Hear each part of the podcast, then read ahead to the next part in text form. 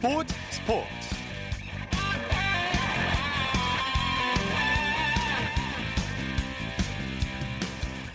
여러분 안녕하십니까? 아나운서 박태원입니다.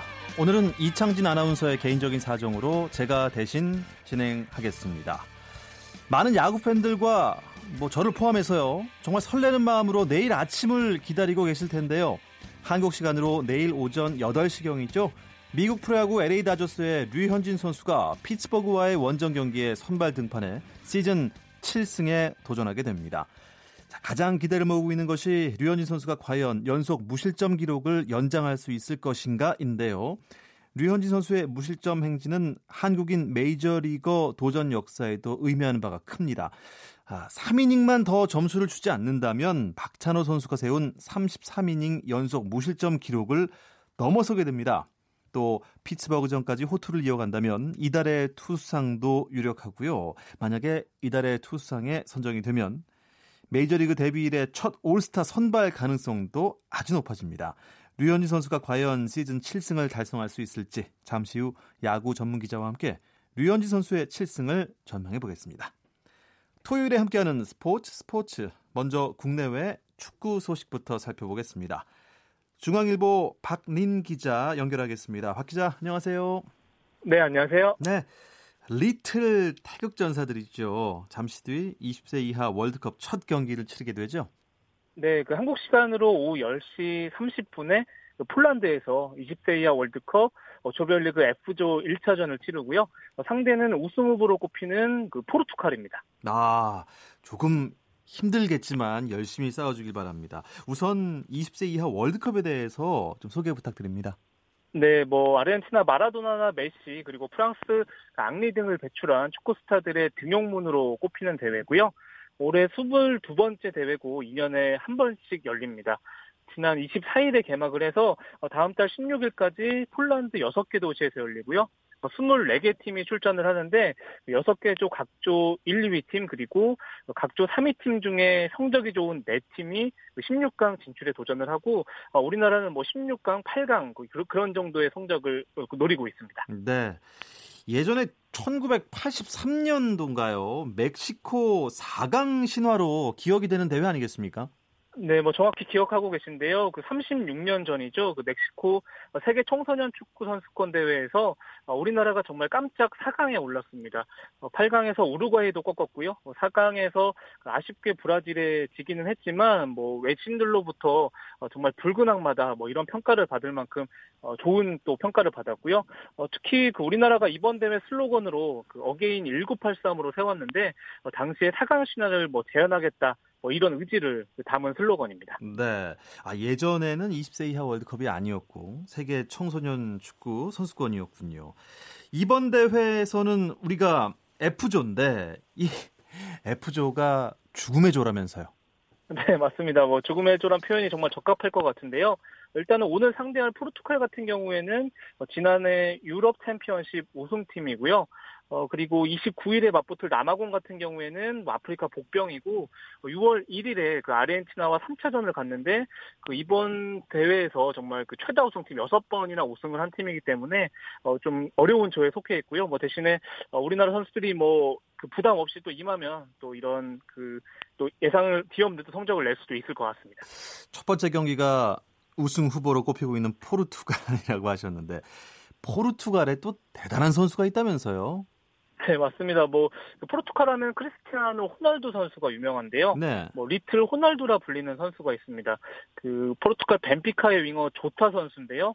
어, 지난해 19세 이하 유럽 챔피언십 득점왕 출신이기 때문에 좀 이 선수를 굉장히 좀 경계해야 될 것 같고요. 뭐 이밖에 뭐 프랑스 릴에서 뛰고 있는 레앙 선수도 위험한 선수고 또 맨체스터 유나이티드 수비수 달로 선수도 뛰고 있거든요. 정말 그 특급 유망주들이 모인 팀이기 때문에 뭐 우리 선수들 뭐좀 기죽지 말고 좀 좋게 또 상대를 했으면 좋겠습니다. 아, 포르투갈에 아르헨티나에 남아공까지 쉽진 않겠지만 열심히 잘 싸워주시기 바라는데 포르투갈 선수 이름이 참 좋네요. 조타 선수 주의하겠습니다. 네. 네. 하지만 우리나라에도 그 KBS 나라라 슈돌이 출신 이강인 선수가 있지 않습니까? 네, 그 6살에 그 KBS 프로그램에 출연을 해서 뭐 축구 천재라 불렸는데 네. 그 현재는 스페인 명문 발렌시아에서 뛰고 있고요. 그 18살밖에 안 됐는데 뭐 공격형 미드필더로 뛰고 있고 어, 정말 그 날카로운 패스와 프리킥이 장점이거든요. 또 이 선수를 뭐 지켜보는 것도 하나의 또 관전 포인트일 것 같습니다. 네. 아무래도 상대가 강팀이다 보니까 우리나라는 일단 뭐 선 수비하고 후 역습 이런 전술로 나오지 않을까요? 네, 뭐 정정용 감독도 같은 생각을 갖고 있고요. 뭐 아무래도 포르투갈이 강한 팀이다 보니까 뭐 선수비 후역습 그 전술을 생각을 하고 있고 뭐 이른바 뭐 말벌 축구라 불립니다. 상대를 유인해서 뭐 강력한 독침을 날리겠다. 선수들이 아. 이렇게 출사표를 밝혔거든요. 네. 또 그렇게 경기를 펼쳐갈지를 지켜보는 것도 좋을 것 같습니다. 붉은 악마에서 말벌로 진화하고 있습니다. 공격수 조영욱 선수의 각오 어떻습니까? 네, 일단은 그 2년 전에 20세 이하 월드컵에 그 참가를 했었거든요. 조영욱 선수는 이번 대회가 두 번째 대회인데 당시에 16강에서 그 포르투갈에게 1대 3으로 졌습니다. 그래서 이번에는 좀 반드시 이기겠다 이런 각오를 밝힌 상황입니다. 네, 우리나라가 F조니까 다른 조는 경기가 끝난 조도 있겠네요. 네, 먼저 C조에서는 뉴질랜드가 온두라스를 5대 0으로 대파했고요. 뭐 같은 조 우루과이는 노르웨이를 3대 1로 제압을 했습니다. 그 D조 같은 경우에는 나이지리아와 우크라이나가 첫 경기에서 승리를 따냈습니다. 네. 이번에는 국내 프로축구 소식도 살펴보겠습니다. 서울과 포항이 맞붙었는데 어땠습니까? 네, 오늘 포항에서 양 팀이 득점 없이 비겼습니다.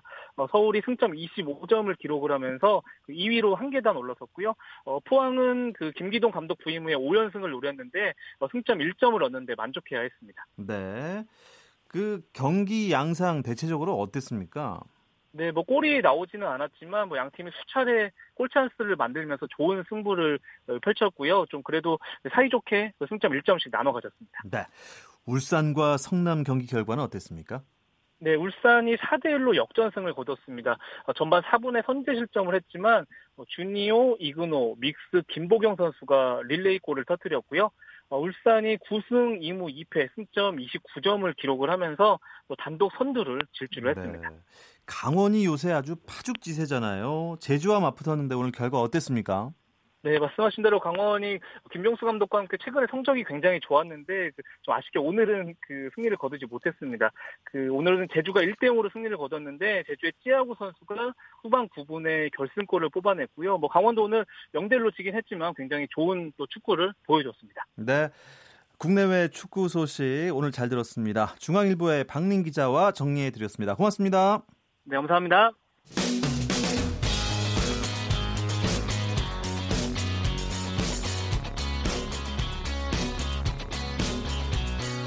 따뜻한 비판이 있습니다. 냉철한 분석이 있습니다. 스포츠 스포츠. 네, 이어서 스포츠 세계의 라이벌을 집중 조명하는 시간이죠. 스포츠 라이벌의 세계 시간입니다. 매주 토요일에 만나고 있는데요. 한겨레 신문 김동훈 기자와 함께합니다. 김동훈 기자 안녕하세요. 네, 안녕하세요. 아, 오랜만에 뵙겠습니다. 네, 반갑습니다. 네.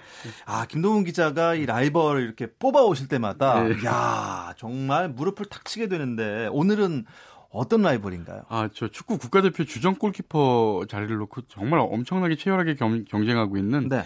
김승규 선수하고 조현우 선수. 아하.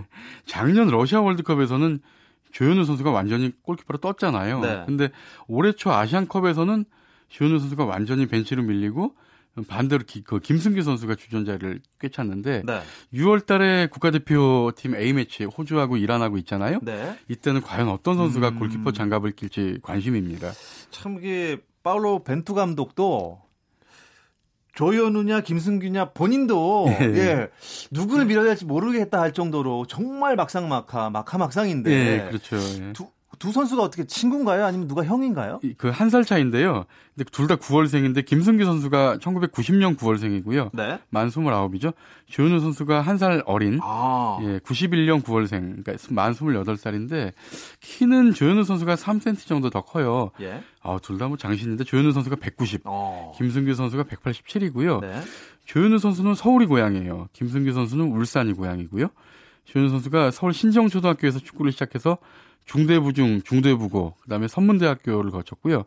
김승규 선수는 울산 현대중고등학교를 나, 나왔습니다. 아, 김승규 선수가 프로에는 데뷔를 더 먼저 했죠. 예, 그 김승규 선수가 현대고등학교 1학년 때 2006년에 울산 현대 축구단하고 프로 입단 계약을 맺었어요. 고등학교 1학년 때요. 그러니까 2006년 K리그 드래프트를 통해서 우선 지명으로 입단을 했는데요. 네. 예, 물론 이제 곧바로 K리그에 쓰지는 못했고 유스팀 18세 이하 팀에서 뛰었는데요. 그 이후에 2008년 11월 달에 K리그 플레이오프 포항과의 홈 경기에서 연장전에 이제 교체 투입이 됐는데 이게 이제 데뷔전이었죠. 근데 이게 이 경기가 승부차기까지 갔거든요. 근데 1, 2번 키커의 그 슛을 잇따라 막아내면서 오. 이 K리그에서 이제 울산이 3위를 차지하는데 크게 기억했는데 기여를 했는데 예. 이때 김승규 선수의 나이가 불과 18살이었습니다. 야, 그 어린 나이에 예. 페널티킥을 그냥 그렇게 잘 막았다고요. 예. 김승규 선수 이 전매트가 아니겠습니까? 그렇습니다. 유난히 페널티킥을 잘 막는데요. 그 이후에도 2011년 K리그 준플레이오프 수원 삼성과의 경기에서도 연장 종료 직전에 교체 투입이 됐어요. 이건 이제 페널티킥을 염두에 둔 거죠. 이 여기서도 이제 수원의 두 번째, 세 번째, 네 번째 키커의 실축을 모두 이끌어내면서 팀을 플레이오프로 이끌었고요. 또 포항과의 플레이오프에서는 또 선발로 출전했는데 전반에만 두 개의 페널티킥을 막아내면서 울산이 챔프전에 진출하는데 결정적인 역할을 했습니다. 네. 2013년 시즌에는 이제 주전 그 당시 주전 골키퍼가 김영광 선수였는데 부상 때문에 나오지 못해서 마침내 김승규 선수가 주전 자리를 음, 꿰찼고요. 네. 그해 K리그 클래식 베스트 11 골키퍼 부문에 선정이 됐습니다. 유난히 골문 앞에 서면은 엄청 커 보이는 그렇습니다. 골키퍼가 있어요. 예. 그게 바로 김승규 선수가 되겠고 예. 조현우 선수는 어떻습니까? 축구를 시작하게 된 계기가 따로 있나요? 굉장히 재밌는데요. 그러니까 이 98년 프랑스 월드컵이 할 그때 할 때가 이제 초등학교 1학년이었 대요. 그렇겠죠. 91년생이니까. 예. 그렇죠. 네. 근데 그때 김병지 선수의 선방을 보고 아, 축구 골키퍼를 선망했다고 합니다. 음... 그 후에 2002년 월드컵 때는 이제 초등학교 5학년이 됐잖아요. 그때 축구부 감독이 골키퍼가 없어서 고민을 하고 있었는데 학교 운동장에서 아이들한테 누가 골키퍼를 잘하느냐 이렇게 물었더니 아이들이 조현우 선수를 지목해가지고 네. 초등학교 5학년 때부터 이제 골키퍼를 했는데요. 중대부고 시절에 브라질 출신 골키퍼 코치가 있었는데 이분이 선문대학교 나중에 이제 골키퍼 코치를 했거든요. 근데 여러 대학의 그 스카우트 제의를 뿌리치고 이 스승이 있는 브라질 출신의 아, 골키퍼가 있는 네. 골키퍼 코치가 있는 선문대학교에 진학해서 선문대 하면 사실 이제 축구는 이제 별로 유명하지 않았던 학교인데 대학교 1학년 때 김 이 조현우 선수가 이끌면서 춘계 대학 연맹전 준우승까지 이끌었습니다. 아, 이게 좀 수비가 좀 밀려도 예. 골만 안 먹으면 되니까 그렇습니다. 축구는요 예. 엄청난 활약을 한 것 같습니다. 예. 조현우 선수는 프로 데뷔는 언제 했나요? 2013년 신인 드래프트 이때 이제 조현우 선수 역시도 대구의 FC에 1순위로 입단을 했는데요. 그해 입단하자마자 그해 3월 달에 성남 FC와 경기 때 프로 데뷔를 치렀어요. 그러니까 상당히 빠른 거죠. 근데 어, 어 프로 1, 2년 1, 2년 차 때까지는 주전 골키퍼 자리를 놓고 기존의 이양종 선수하고 경쟁을 했는데 3년 차 때 이제 그 주전 골키퍼로 꿰찼고요. 그해 팀이 승강 플레이오프 진출에 좀 아쉽게 실패는 했지만 K리그 챌린지, K리그 2부 리그죠. 여기 베스트 골키퍼에 어, 선정이 됐습니다. 예. 김승규, 조현우 선수 두 선수는 국가대표는 언제 됐나요? 그러니까 사실 김승규 선수가 2012년 런던 올림픽 대표팀에 발탁을 못하면서 아픔도 겪었는데 어, 그 이후에 만 24살 때 2014년 브라질 월드컵 때 이제 홍명보 감독이 이끌었잖아요. 그때 이제 브라질 월드컵에 승선을 했고요. 네. 조현우 선수도 한 살 후배잖아요. 이 선수도 이듬해, 그러니까 똑같이 만 24살 때 2015년에 어, 근데 그, 그 시즌에 김승규 선수의 평균 실점이 1.13에 불과해가지고 슈틸리케 감독이 눈에 들었죠. 그래서 음... 그때 국가대표에 발탁이 됐습니다. 아, 참 선의의 경쟁이란 단어가 딱 예. 맞는 김승규, 조현우 선수의 라이벌 관계를 예. 네, 이렇게 또 김동훈 기자가 자세히 설명해 예. 주셨습니다. 다음 시간에는 또 어떤 이야기가 기다리고 있나요? 예, 국가대표팀하고 프로팀에서 두 선수의 활약상 그리고 월드컵이나 아시안 게임, 아시안컵 같은 그 굵직한 대회에서 주전자리를 놓고 경쟁을 했잖아요. 네. 이런 라이벌 관계를 이어서 소개해드리겠습니다. 네, 다음 주도 기대하겠습니다. 오늘 소식 잘 들었습니다. 예, 고맙습니다. 감사합니다. 스포츠 라이벌의 세계 한겨레 신문 김동훈 기자와 함께했습니다.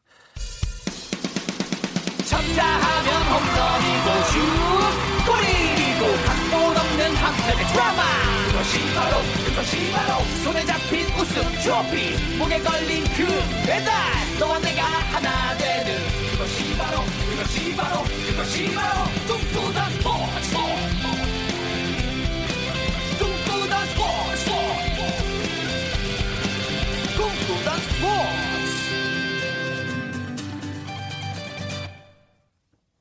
네, 이어서 야구 소식 살펴보겠습니다. 스포츠 서울 윤세호 기자와 함께합니다. 윤세호 기자 안녕하세요.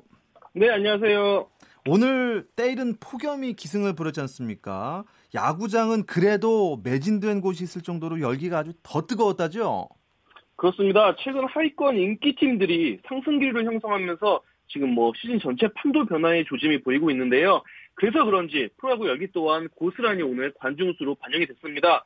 잠실구장에서 열린 두산과 하나의 경기 그리고 사직구장에서 열린 롯데와 LG의 경기가 각각 2만 5천 명, 2만 4,500명, 만원 관중을 기록을 했습니다. 아, 잠실과 사직 외에도 세 경기, 잠실과 사직 외에 세 경기도 최소 1만 3천 명 이상 관중이 들어차면서 폭염 속에서도 뜨거운 열기를 뽐냈습니다. 네, 오늘 가족과 함께 이렇게 나들이 객들이 많았던 것 같은데 저는 뭐 롯데 경기는 LG와 경기 TV로 봤는데 어우 무슨 붉은 악마들인 줄 알았어요. 대단했습니다. 네, 뭐 관중석의 분위기도 뜨거웠지만 양 팀 더가우스의 분위기 또한 마치 무슨 한국 시리즈 7차선처럼 정말 뜨거웠는데요. 네. 네 최근 네, 프로야구 열기가 굉장히 뭐 지금 하위권 팀들이 올라서면서 뜨거운 상황입니다. 자, 잠시 후에 그 소식은 알아보도록 하겠고요. 먼저 잠실 구장으로 가보겠습니다. 두산과 한화의 경기 결과 살펴보죠. 네, 두산이 하나를 7대 4로 꺾고 마침내 4연패에서 탈출을 했습니다. 네. 두산이 오늘도 역전승을 거둔 것 같은데 승부가 어디에서 갈렸나요? 네, 사실 8회 초까지만 해도 두산이 하나의 1점을 더 내주면서 3대 4로 끌려갔습니다. 어, 하지만 8회 말에 두산이 1사 2, 3루에서 오재일 선수의 2타점 우전 적시타로 역전에 성공을 했고요. 그리고 말루 찬스에서 연달아서 또 밀어내기 볼넷 두 개를 고르면서 두산이 승기를 잡았습니다. 네, 두산 선발이 오늘 이용찬 선수였는데 위기가 좀 있었습니다. 그래도 잘 던졌죠? 네, 오늘 5이닝 동안 던지면서 안타 9개를 맞았고요. 볼넷도 3개를 내줬지만 어, 그래도 3점만 허용을 했습니다. 그리고 두산은 경기 후반에 투입한 윤명준 선수, 김승혜 선수 두 불펜 투수들이 무실점 투구를 펼치면서 두산의 대역전승을 이끌었습니다. 네. 한화의 주장 이성열 선수가 오늘 인터넷 열어보니까 바로 첫 기사가 떴던데 파울 타구에 무릎을 맞았다고요? 그렇습니다. 7회 초에 자신이 친 파울 타구에 오른쪽 네. 무릎을 맞았고요. 어, 뭐 타석은 다 소화했습니다. 이루 땅볼을 친 후 이제 더가서 들어갔는데 어, 하나에서 일단 선수 보호찬에 교체를 했다고 밝혔고요.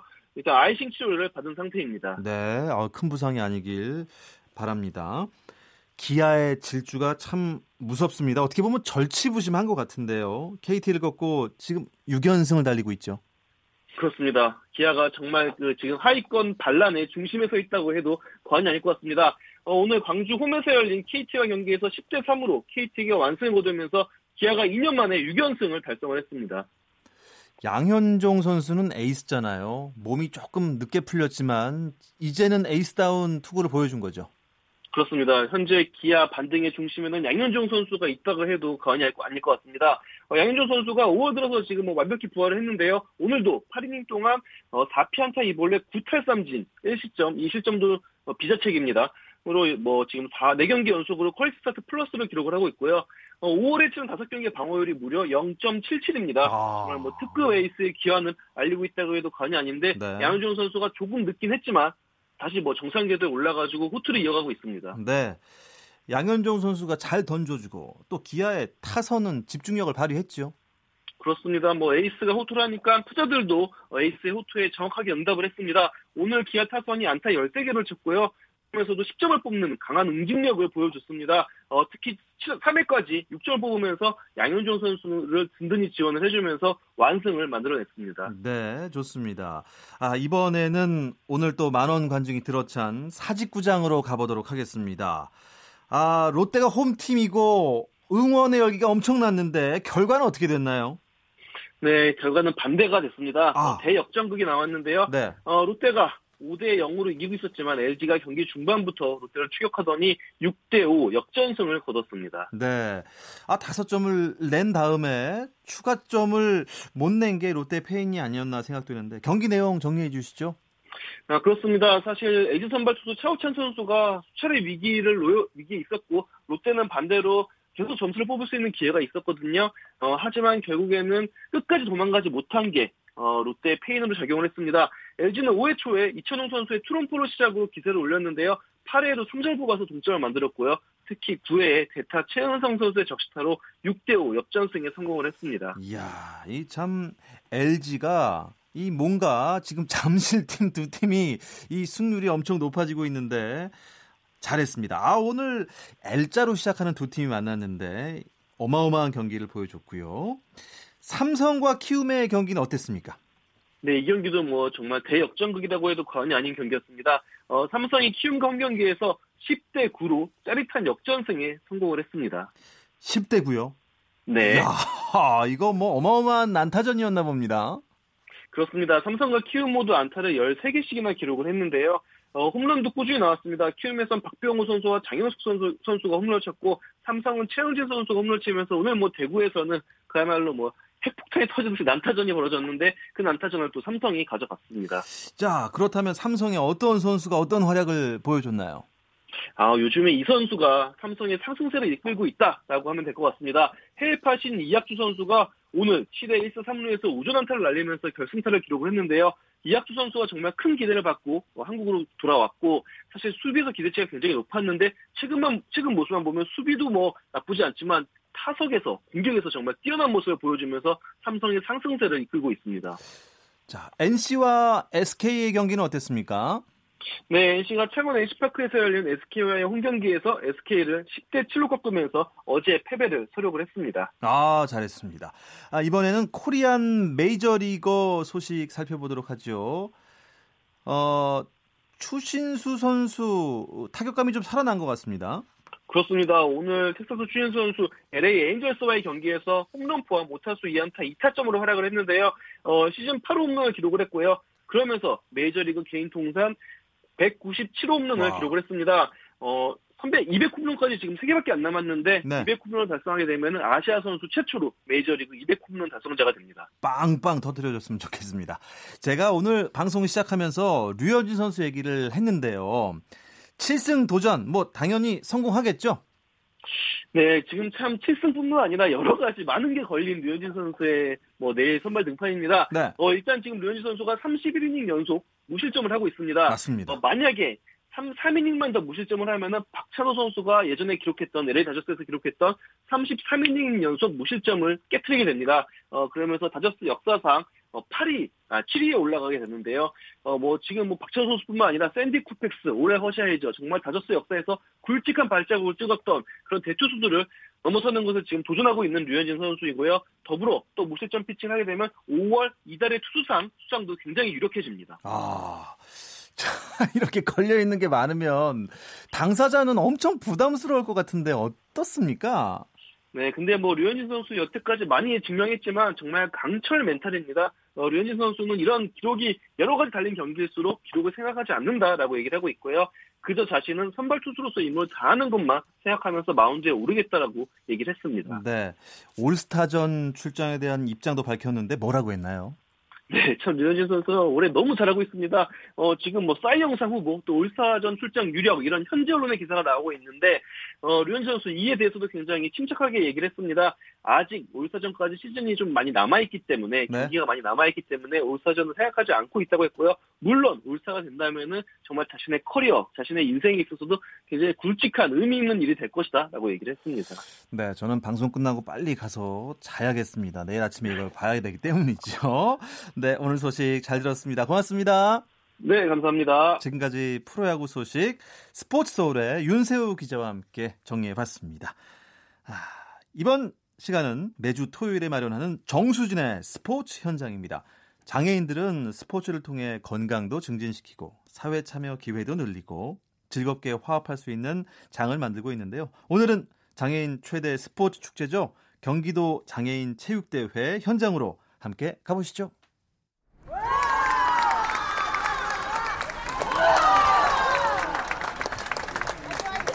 네, 지금 힘찬 응원과 열정이 넘치는 이곳은 바로 제9회 경기도 장애인 체육대회가 열리고 있는 현장입니다. 경기도 31개 시군에서 3,600여 명의 선수가 참가한 이번 대회에는 게이트볼, 농구, 당구, 론볼, 보치아, 축구 등 17개 종목에 걸쳐서 진행이 됐는데요. 저는 상록수 체육관에서 진행하고 있는 탁구 종목을 함께 하고 있습니다. 오늘은 지체장애인의 스탠딩 또 휠체어 부문 그리고 지적장애인의 단체전이 펼쳐지고 있는데요. 각 시군별로 겨루는 거라 그 치열하면서도 서로 격려해주는 분위기입니다. 저는 경기도 장애인 탁구협회 전무이사를 맡고 있는 지창석이라고 합니다. 탁구 경기의 종목 담당관으로다가 총 책임을 맡고 있습니다. 경기도 장애인 체육대회는 경기도에 있는 장애인들이 체육을 통해서 재활을 하고 사회로 나올 수 있는 계기가 되는 장이라고 봅니다. 최근에 이제 선수들이 많이 늘어나서 탁구 선수가 한 320명이 되고 있고요. 전국에 있는 장애인 탁구 선수 의 한 3분의 1 정도를 차지하고 있고요. 그 중에 한 262명이 참가를 해서 굉장히 성황을 이루고 있습니다. 장애인 탁구 경기를 보면 지체 장애는 휠체어를 탄 친구들은 TT1서부터 TT5까지 있고요. 이제 스탠딩은 TT6에서 TT10까지 있고요. 그 다음에 지적은 TT11이라고 하고 청각 장애는 DF로 구분을 하고 있습니다. 보는 분들은 아 저런 게 운동이 될까라고 할 수도 있지만 그들 입장에서 바라본다면 눈높이에서 바라본다 그러면 굉장한 에너지를 소비하는 거고요. 굉장한 재활을 하는 겁니다.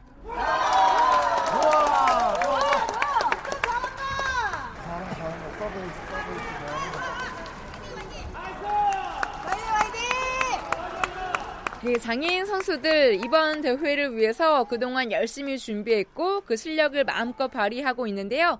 그렇다면 대회 참가 소감은 어떤지 들어보시죠. 저는 부천시 장애인 탁구협회 송구영입니다. 예, 우리 부천시는 탁구 종합 2등 했고 저는 개인적으로 3관왕 했습니다. 그 운동을 통해서 그 한 경기 한때 승리함으로 그 세상을 살아가는 데 대한 자신감 이런 것들이 활력소가 되는 것 같습니다. 네.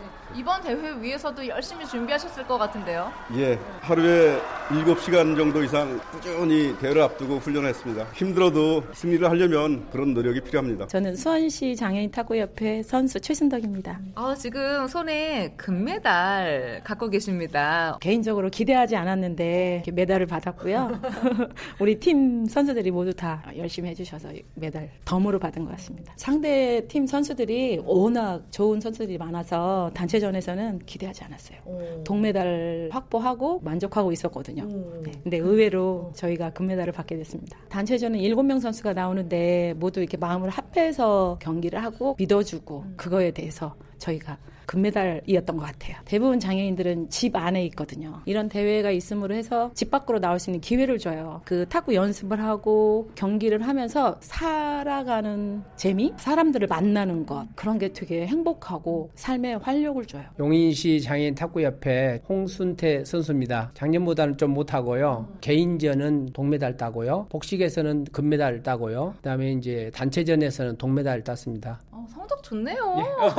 예. 예, 아니 작년보다 못했다고 하시면서 뭐 금메달, 작년에는, 동메달. 작년에는 금메달 두 개, 은메달 하나 이렇게 땄어요. 장애가 있지만 선수들하고 즐겁게 공유할 수 있고 게임을 함으로써 우리가 신체적인 것도 굉장히 밸런스가 잘 어우러지고. 안녕하세요. 시흥시 장애인 탁구협회 박평철입니다. 복식에서 동메달 땄고요. 사실 단체전은 여기 옆에 있는 용인 선수들 저희가 이겨가지고 2위를 하게 됐습니다. 경기를 많이 치르셨 는데 네. 가장 기억에 남았던 경기가 있으셨어요? 단체전에서 용인이 제일 큰 고비였죠. 그리고 제가 일본 단식으로 제가 나갔기 때문에 제가 꼭 이겨야 된다 부담이 굉장히 컸습니다.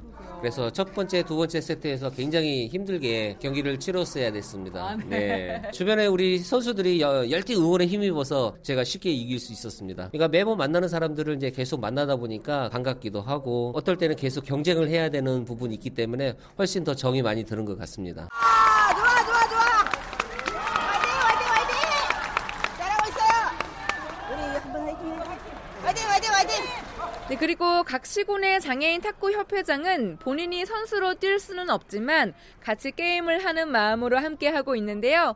옆에서 열심히 격려해주고 지도해주고 많이 바쁜 모습입니다. 네, 수원시 장애인 탁구협회장 이봉기입니다. 선수들이 열심히 훈련을 해서 좋은 성적을 해서 기쁘고 연습했던 거로만 하면 좋은 성적 내지 않을까. 평상시 실력만 발휘해달라고 파이팅 외쳐주고 또 안내 부분도 다시 수정해서 잘 되게 되게끔 해서 좋은 결과를 얻었습니다. 의미가 있었던 신인 선수를 발굴해서 그 선수들이 올해 처음 했는데 입상도 하고 그래서 앞으로 그 집에만 있는 우리 장애인들 운동하게끔 더 신경 써야 되지 않을까 생각합니다. 저는 시흥시 장애인 탁구협회 회장 성연덕입니다. 휠체어가 있고 이제 스탠딩이 있는데 그 부분을 스탠딩이 휠체어 도와주고 휠체어가 스탠딩 도와주고 시합 나와서도 선수들이 각자만 생각하지 않았어요. 그래서 저희가 이 도민체전을 가지고 올 2월 달부터 비용을 협력해서 모아가지고 저희가 코치 한 분을 영입을 해왔거든요. 그렇게 해서 4개월 동안 훈련을 했는데요. 저희가 이제 원래 목표했던 순위는 작년에 사이했기 때문에 우리가 3위만 하자. 그런데 시간이 좀 흐르다 보니까 욕심이 나는 거예요. 실력이 향상되는 걸 봤을 때 그래서 여기 오기 전까지만 해도 1등을 하자라고 목표를 잡았는데 2등 했습니다. 그래서 작년보다 성적이 너무 잘 나와갖고 지금 되게 만족하고 있습니다. 한편 이 대회에서 심판을 보는 분들이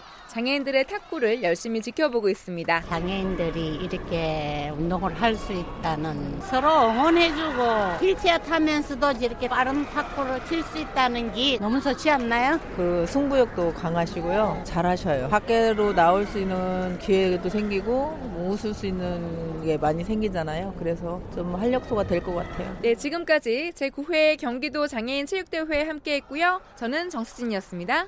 이어서 한 주간의 해외 스포츠 소식을 정리합니다. 월드 스포츠 연합뉴스 영문뉴스부 유지호 기자와 함께하겠습니다. 안녕하세요, 유 기자. 네, 안녕하십니까. 네. 테니스 얘기부터 나눠보죠. 코트의 악동으로 유명한 닉 키리오스가 프랑스 오픈을 좀 폄하해서 발언했다면서요. 네, 그렇습니다. 키리오스가 지난 화요일 어, 자신의 소셜미디어에 프랑스 오픈은 윔블던과 비교하면 형편없는 수준이고 정말 최악이다라는 글을 올렸습니다. 영국을 방문 중인 키리오스가 윔블던 테니스 대회가 열리는 코트를 찾아서 윔블던은 세계에서 최고의 대회라고 생각한다고 치켜세웠는데요. 자, 이 프랑스 오픈이 4개 메이저 대회 중에 유일하게 이 클레이트, 클레이 코트에서 열리는데, 어, 키리오스는 클레이 대회는 필요 없다. 누가 그런 대회를 좋아하겠느냐까지, 아, 라고 하는 글을 올렸습니다. 이 선수가 뭐 평소 코트 안팎에서 기행을 일삼는 걸로 유명한데요. 지난주 이탈리아 로마 대회에서는 벤치에 있던 의자를 코트 안으로 집어 던져서 경기에서 실격당한 적도 있습니다. 프랑스 오픈이 다음 주에 개막하는데 이 키리오스 선수 경기 때 프랑스 관중들과 충돌도 좀 예상되는 부분입니다. 그렇군요. 클레이 코트 경기도 참 재밌는데 말이죠. 네, 그렇죠. 2020년 도쿄올림픽에서 퇴출 위기에 몰렸던 복싱이 가까스로 살아남았다죠? 네, IOC가 지난 수요일 어, 스위스 로잔에서 집행위원회를 열고 복싱을 2020년 도쿄올림픽에서 정식 종목으로 유지키로 했습니다. 다만 집행위원회는 자정 능력을 상실한 국제복싱협회 AIBA에 대해서 올림픽 복싱 주관 자격을 박탈하기로 결정을 했는데요. 와타나베 모리나리 국제체조연맹 회장을 중심으로 테스크포스를 구성해서 도쿄올림픽 복싱 예선과 본선을 치를 방침이라고 합니다. 이 IOC 집행위원회 이 같은 공고안이 다음 달 24일에서 26일 로잔에서 열리는 총회에서 최종 결정이 되는데요. IOC는 2016년 리우 올림픽 이후 재정난과 심판 비리 또 마약 범죄자 출신의 새 회장 추대 등 총체적 부실을 드러냈던 AIBA 집행부를 상대로 개혁을 요구해 왔습니다. 이 협회의 자군 노력이 그동안 만족스러운 진전을 보지 못했다고 IOC가 평가를 내렸는데요. 토마스 바흐 IOC 위원장은 이번 결정은 선수들과 복싱 종목을 위한 것이라면서 어, 떻게든 선수들의 올림픽 참가를 보장하고 싶다고 했습니다. 네. 아, 참, 올림픽 복싱 재밌는데 말이죠. 좀 헝그리 정신이 조금 필요한 시점인 것 같습니다. 남아공 육상 스타죠. 캐스터 세메냐 선수. 최근에 한 규정을 피해서 장거리 경기에 나서게 됐다면서요? 네, 화요일, 어, 지난 화요일 외신 보도에 따르면 캐스터 세메냐가 미국에서 열리는 프리폰타인 클래식 여자 3000m 경기에 출전할 예정입니다. 이 선수가 주 종목은 원래 800m입니다. 그렇죠. 올림픽 금메달 네. 2개, 세계 선수권 금메달 3개까지 땄던 스타인데, 이 최근 국제육상연맹의 여자 선수 남성 호르몬 수치 제한 규정상 5월 8일부터 이 선수가 800m 경기에 나설 수가 없습니다. 아직 공개된 수치가 없는데요. 일단 세미냐의 테스트, 테스토스테론 수치가 남성 호르몬 수치가 일반 남성 수준이라고 알려져 있습니다. 음. 이런 선수들은 앞으로 약물을 통해서 수치를 낮춰야 경기를 할 수 있는데 세메냐 선수는 어, 이런 규정에 반발해서 약물 투혼하지 않고 육상도 포기하지 않을 것이라는 입장을 유지하고 있고요. 이 규정이 적용되는 종목이 400m, 400m 허들, 800m, 1500m이기 때문에 이번 대회에선 3000m에 나서기로 한 것입니다. 예. 자, 피파 월드컵 얘기를 좀 나눠보죠. 2022년이 이제 카타르에서 월드컵이 치러지는데 네. 기존 32개국 체제로 그냥 치러지기로 됐다면서요? 네, 이 피파가 지난 수요일 피파 평의회의 타당성 검사 이후에 현재 상황에서는 48개국 참가가 불가능하다고 음... 판단했다고 밝혔습니다. 네. 당초 피파가 2026년 월드컵부터 이 32개국에서 48개국으로 확대하기로 했었는데요. 이 그런데 피파 이상 결정 기구인 평의회가 참가국 확대를 4년 앞당길 수 있음을 시사하면서 어, 다음 월드컵도 48개국 체제로 치르려는 움직임이 시작됐었습니다. 자니 인판티노 피파 회장의 주도 아래서 올해 초부터 적극적으로 추진이 됐었는데 예비 통신에 따르면 피파는 내부 타당성 검토를 통해서 카타르 월드컵 출전국을 48개국으로 늘리면 최대 4억 달러, 우리 돈 약 4,700억 원의 수익을 추가로 창출할, 창출할 수 있을 것으로 전망했습니다. 네. 하지만 이 카타르의 경우 음. 늘어난 경기를 수행할 수 있는 경기장이 부족하다는 문제가 있었는데요. 주변 국가 중에 경기장 여건이 괜찮은 이 아랍에미리트나 사우디아라비아, 사우디아라비아의 경우는 카타르와 단교 상태고요. 또 어, 외교 관계를 유지하고 있는 쿠웨이트 오만은 경기장 사정이 음. 여의치 않습니다. 아쉽네요. 48개국 출전하면 더 재밌을지도 모르는데. 2020 도쿄올림픽 조직위원회가 대회 기간 중 그 위성 운영 계획 발표했다면서요? 네, 도쿄대학교와 일본 우주항공 연구개발기구와 세계 기업이 어, 협력해서 초소형 위성을 지구 궤도에 배치할 예정인데요. 이 대회 조직에 따르면 위성이 우주로 발사된 뒤에 일본 유명 만화 캐릭터 건담과 자크명을 우주 공간으로 방출할 것이라고 합니다. 이 눈에서 오륜기 다섯 색을 반사하고요. 또 대회 기간 동안 궤도를 돌면서 전광판에 사진과 응원 메시지를 게시할 계획, 계획이라고 하는데 위성이 내년 3월 음. 국제 우주정거장으로 운송되고요. 3월이나 4월 중에 우주로 내보내질 예정입니다. 네, 오늘 소식 잘 들었습니다. 고맙습니다. 네, 감사합니다. 월드스포츠 연합뉴스 영문뉴스부 유지호 기자와 함께했습니다. 스포츠 스포츠 오늘 준비한 소식은 여기까지입니다. 함께 해주신 분들 고맙습니다. 지금까지 아나운서 박태원이었습니다. 스포츠 스포츠